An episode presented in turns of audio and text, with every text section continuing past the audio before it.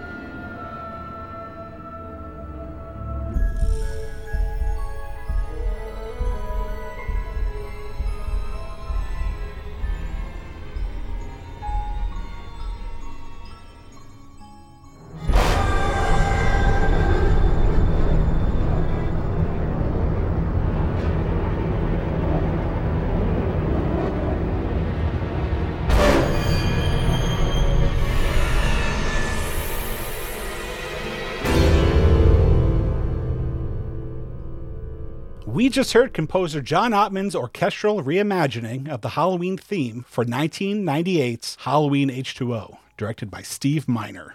So today we're chatting with Jerry Smith. First, tell us a little bit about yourself and uh, what you do. Uh, yeah, sure. Uh, my name is Jerry Smith. I am a film journalist for different magazines and websites, as well as a composer for uh, a lot of short films in the last couple years, but no features yet. But fingers crossed. So that is what I do. And uh, Jerry is a fellow horror lover, fellow film music lover, and a fellow Halloween lover. So that's why Jerry's sitting in with us today.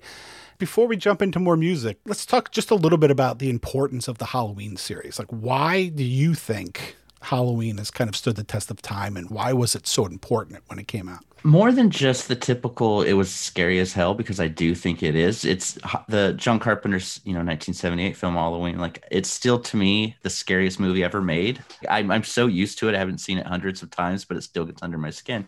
But for me personally I, you know, really quickly, I was a survivor of childhood abuse, and my mom had her back broken by my stepdad at the time. And she, we lived next door to a theater, and she gave me enough money basically to stay in the theater next to us from open to close every day to you know avoid my stepfather.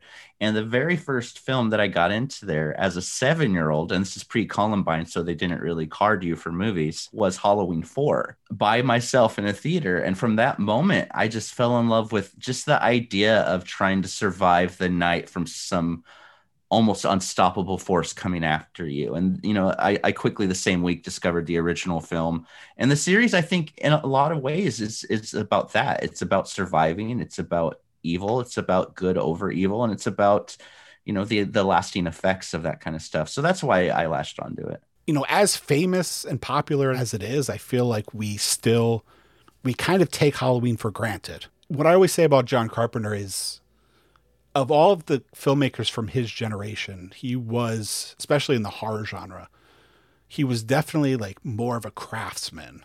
And his films from the very beginning just had way more polish and uh, almost professionalism in the way they were executed than a lot of his contemporaries. And I think that really shines through and is why Halloween still works today for even the not die-hard horror fan. Oh, most definitely. The the way it's made and just how much elbow grease I think Carpenter, Deborah Hill, Nick Castle, I mean everyone involved in that first film, how much they put into that, it speaks for itself. And it is a film that I think that we all take for granted like you said. But I mean, I could take a few months away from that movie and revisit it and still be just as blown away as I was the first few times. It, it really just stands the test of time for me. Let's check out a couple of tracks from the original score.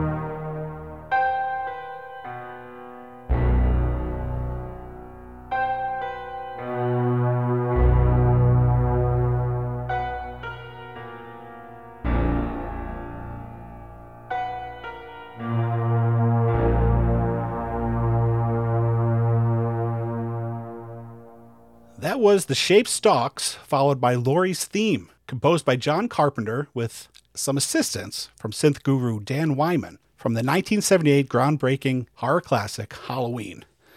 And the way we kind of set this up is, for the most part, for the listener, so they understand, I reached out to Jerry because I know Jerry loves Halloween as much as I do, if not more so. And so I uh, gave him some homework, and most of what we're listening to today are the tracks that he chose. And I'll point out the first track that we listened to was one that I chose to kind of get us into things. A very different vibe from all the other tracks we're going to listen to today. But uh, right here, Shape Stalks and Laurie's theme are kind of quintessential Halloween. Of all the tracks from that soundtrack, which aren't many, why did uh, we go with these, Jerry? See, I love the the Halloween theme. I mean, it, it gets burned into your head as a child and you know you take it throughout your whole life. But these two tracks very specifically they're the ones that i tend to really focus on. The shape stalks it's such a terrifying piece of music and it really fits the visuals that's going on and it adds such tension and just dread to that scene. I, I love that one. Yes like everybody knows the halloween theme. Like you said it's kind of burned into our brains. And even though there isn't like a lot of varied music in the movie because I mean Carpenter recorded it in something like three days or something like that. There are more memorable themes than I think people give this soundtrack credit for. These are two perfect examples. I'm like, I love Laurie's theme. Oh yeah, Laurie's theme is probably, without a doubt, I think my favorite cue on that first first film because it, it, it's kind of comforting, but it's very like terrifying at the same time. To where like you when when it's played in the film, like you know something's waiting for Laurie on the other side when she gets there, but the way that that piece of music kind of comforts you and terrifies you at the same time, it's great. Of all the horror scores, why is this one always seem to be the one that gets brought up the most, or at least within the top five? Like, what is special about this music? Honestly, I think it it lies in simplicity. You know, like I I love big bombastic scores. You know, like Hans Zimmer stuff but like I think how stripped down the Halloween score is, it's easy for its its audience to for those tracks to kind of like get embedded into you know inside of you to where they play over and over and adds that dread that the film captures so well. I, I think the music like it just speaks for itself. It's just also an album that you could listen to separate from the film and it has its own unique experience. Well, since we're moving forward with uh, the momentum of these scores. Let's move on to Halloween 2. And uh, we'll listen to a couple of tracks from Halloween 2 and then a track from Halloween 3 as well. I'm J. Blake Fichera, and you're listening to Scored to Death Radio from the Cinematic Sound Radio Network.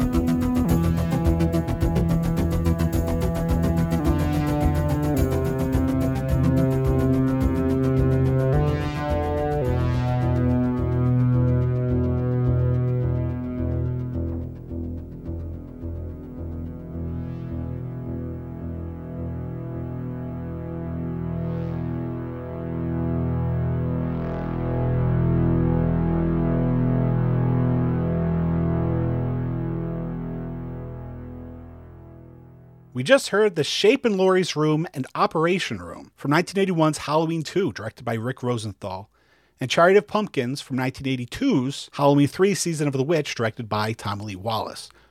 Both scores are by John Carpenter in association with Alan Howarth. And one thing I do want to mention, and, and uh, I feel like I should note, is that for some of these soundtrack albums, the track titles vary by release. For instance, Operation Room is called In the Operating Room, depending on which version of the soundtrack you have, in case anybody's scoring at home. So, what we have here is Alan Howarth's introduction to the Halloween score. Alan is a sound engineer, synthesizer wizard that gets introduced to John Carpenter while he's making Escape from New York. And Alan helps him with the score for Halloween 2, and that's why we have kind of a more synth heavy version of this score. And what I love about the tracks you picked is that I feel like these are some of the tracks that I think exemplify Alan's contribution to the score, probably more than anything. Oh yeah, definitely. I love what Alan Howarth brings to the Halloween series, and I feel like when talking about the music, you know, his name isn't brought up as much as it should be. Taking what Carpenter laid down in the first film and adding that kind of very synth heavy approach with the second film, uh, there's a lot of tone and a lot of mood in the in the two tracks that I chose for Halloween too, and I, I, think a lot of that has to do with just this really great soundscape that Howarth puts in most of his work. So it, it, almost feels effortless, you know, when it comes to Howarth. Like he really has a knack for giving a, a really big soundscape and mood in his stuff. Yeah, I mean, I often think Alan doesn't get enough credit in general when it comes to Carpenter's 80s output all of those scores were created in Alan's house, on Alan's equipment. The sound palette that we think of when we think of quintessential John Carpenter was given to Carpenter by Alan Howarth. And one thing about this score is when I interviewed Alan for my first book, and I also interviewed him for a kind of Halloween special of Scored at the podcast a few years ago, is according to Alan, for the most part, Carpenter was off doing like the thing. And he was tasked with Deborah Hill to kind of create a score from the original tapes from Halloween. And so, according to Alan, anyway, this is very much a uh, patchwork of taking John's original score from Halloween, inserting it where it would naturally fit in the context of the story and everything. But then there needed to be filler tracks that would connect John's various themes. And so Alan built on top of the, those original tracks with a lot of the synth stuff that we're talking about. But then I feel like there's tracks like these that we just listened to for Halloween 2, where he kind of fills in some of those gaps and writes some of the stuff himself. Oh, yeah, yeah, definitely. And it really speaks volumes on how much Howarth brings to the table because, I mean, yeah, taking everything that Carpenter had done and kind of you know, like you said, the patchwork over it, and also providing just a lot of ambiance. That that's my favorite thing about Halloween 2 is the ambiance. Just kind of like you feel it in the air with a lot of what Howarth brings to the table. And of course, Howarth and Carpenter end up working together again on Halloween 3. And the track we listened to here is probably the most famous track from that soundtrack. And I would imagine now, for most Carpenter fans, and uh, a lot of horror fans probably one of the most favorite tracks they ever did together chariot of pumpkins. Yeah yeah i, I love it. Uh, what's really great about this one I, I think is that chariot of pumpkins is a good example of what halloween 3 was going for. You know like they wanted the fan base of the ones that, that came before they wanted them back for this movie but they wanted to give them something very different. And i think chariot of pumpkins kind of has that mood that they established in halloween 2 but does something very different and there's there's uh, I think a more consistent beat to what's going on too. Since we're going to chronological order, let's move on to Halloween four.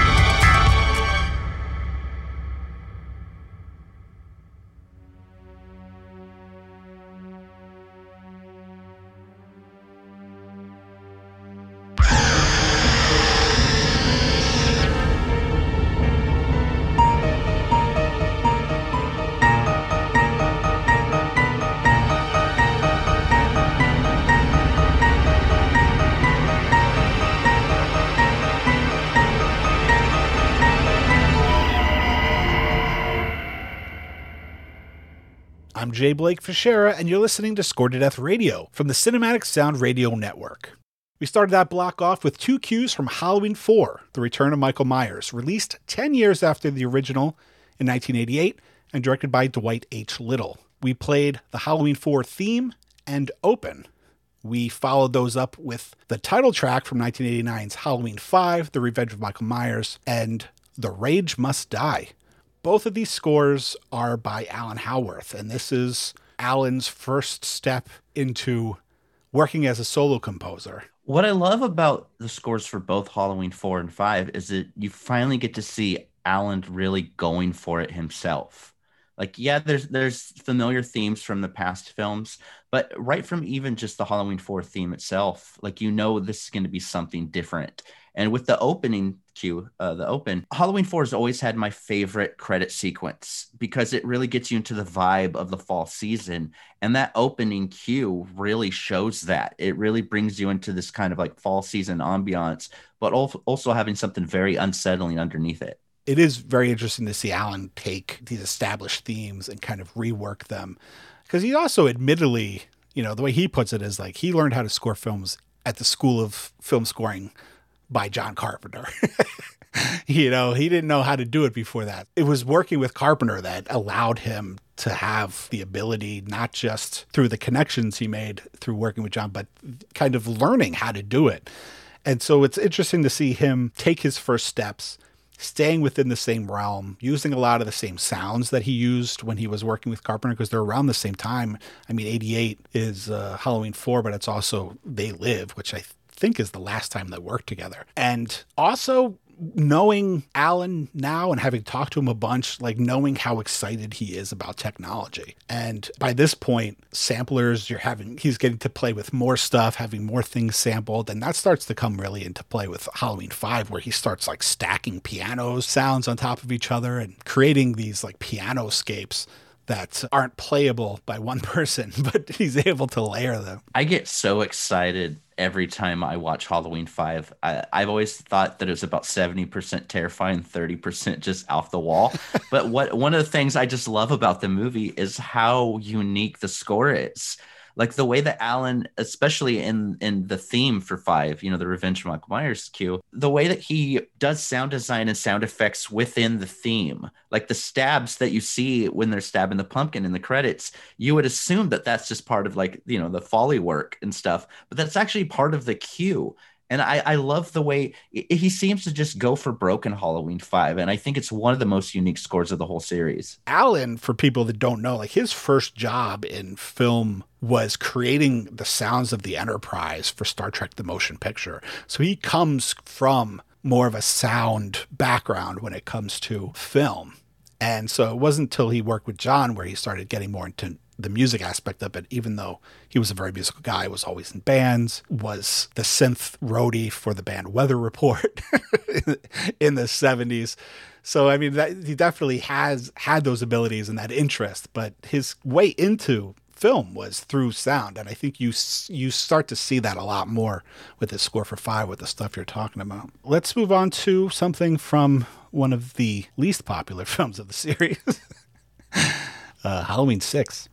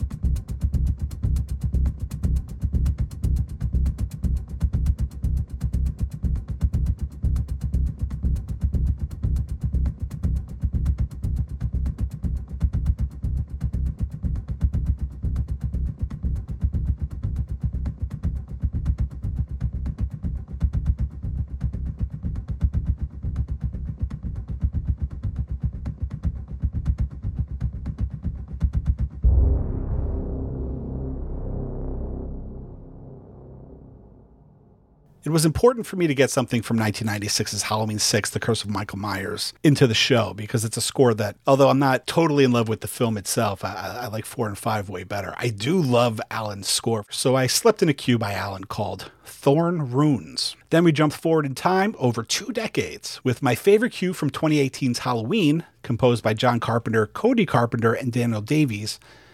And lastly, we had something new we closed out that block with Rampage from 2021's Halloween Kills, also composed by John Cody and Daniel. But I chose this cue specifically from Halloween 6, The Curse of Michael Myers, because this is, in my opinion, the most Carpenter cue in any of the Halloween movies.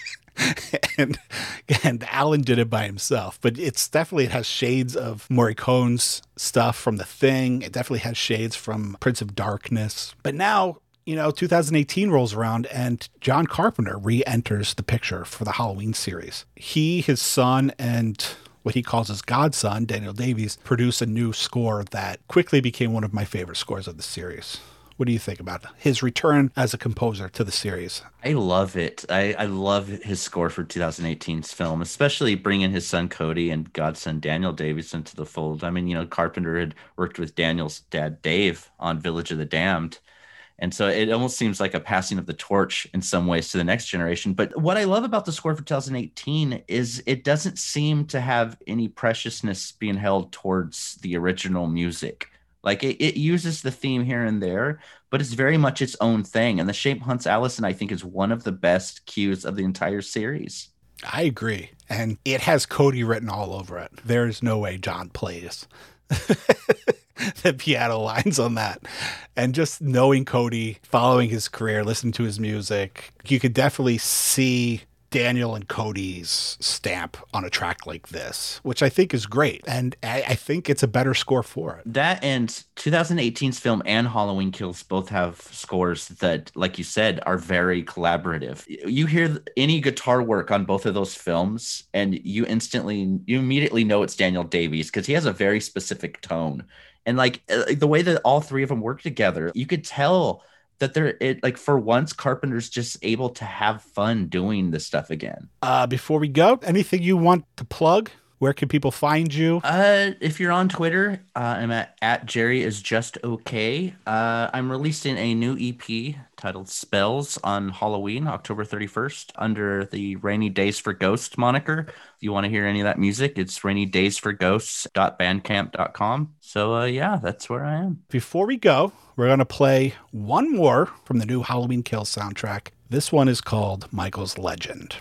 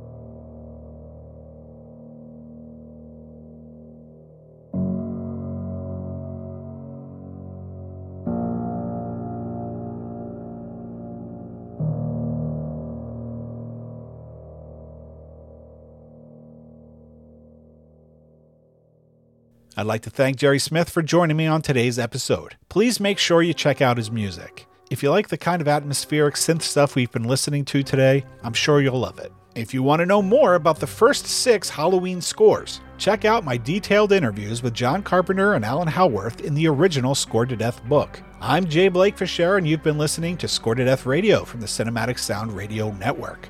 Make sure you come back next time for more of horror's greatest film music.